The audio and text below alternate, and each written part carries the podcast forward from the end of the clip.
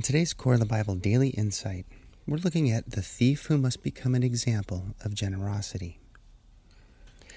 In Exodus 20, God's command simply says, You shall not steal. Within the founding charter of the kingdom of God, or the Ten Commandments, theft is forbidden. And within the entire biblical narrative, theft is never looked upon as a positive characteristic. To be a thief is to knowingly take something from someone else, usually associated with violent acts or even murder.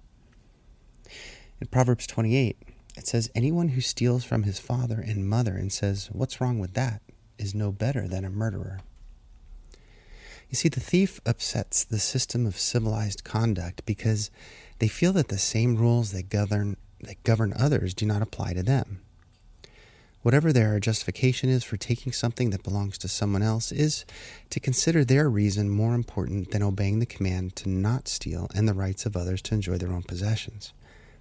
See, theft is dangerous because it mocks the integrity of civil order in any society and must be punished in order to maintain the economic integrity and security of the community. However, interestingly, the Torah, or instruction of God, reveals that theft is not punishable by death. Instead, a thief must face a fate that could be worse than death for them. They must pay restitution. And at a minimum, they must pay double what they stole if the goods are recovered.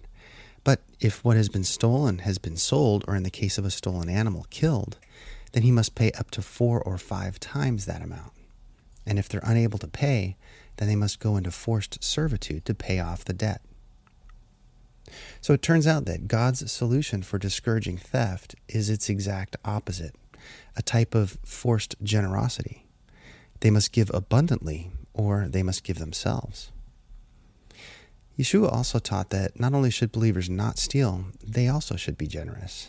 In Matthew 10, he says, Freely you have received, and freely give. In Luke 6, he says, Give, and it will be given to you. A good measure, pressed down, shaken together, and running over, will be poured into your lap. For with the measure you use, it will be measured back to you.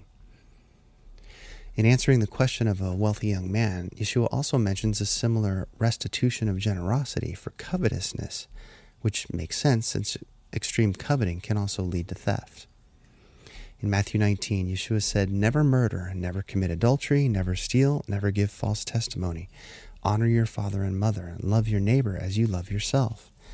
And the young man replied, I've obeyed all these commandments. What else do I need to do? Yeshua said to him, If you want to be perfect, sell what you own, give the money to the poor, and you will have treasure in heaven. Then follow me. And when the young man heard this, he went away sad because he owned a lot of property. So, in keeping with the Torah or instruction of God within his kingdom and as a follower of Yeshua, we should never secretly take anything that does not belong to us. Instead, we should always be willing to give generously of all resources that have been entrusted to us.